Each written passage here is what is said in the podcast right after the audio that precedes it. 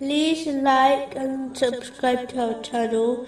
Leave your questions and feedback in the comments section. Enjoy the video. Continuing from the last podcast, which was discussing chapter 6, verse 81.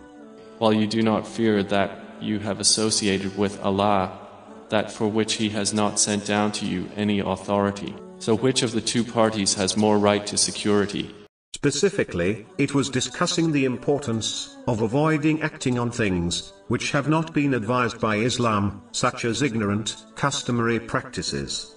The Holy Prophet, peace and blessings be upon him, removed the social barriers in the form of castes and brotherhoods in order to unite people, yet, ignorant Muslims have resurrected them by following in the footsteps of the cultural practices of non Muslims. Simply put, the more non-Muslim cultural practices Muslims adopt, the less they will act on the Holy Quran and the traditions of the Holy Prophet Muhammad, peace and blessings be upon him. This will take them further and further away from the straight path and towards their destruction in both worlds. This verse indicates a simple but profound truth, which is often overlooked by people.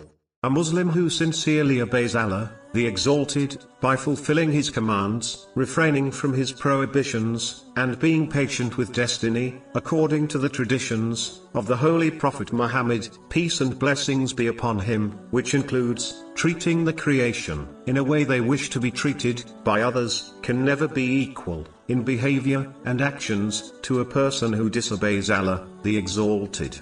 Just like they are completely different in this world, they will similarly be treated very differently in the hereafter, namely, safety and bliss for the obedient Muslim, and a severe punishment for the disobedient person. This verse actually warns Muslims against wishful thinking. A Muslim must understand that they will harvest what they sow. If they sow evil, then they will harvest evil in both worlds. If they sow good by obeying Allah, the Exalted, as outlined earlier, then they will harvest good, in both worlds. The next podcast will continue discussing this verse and topic.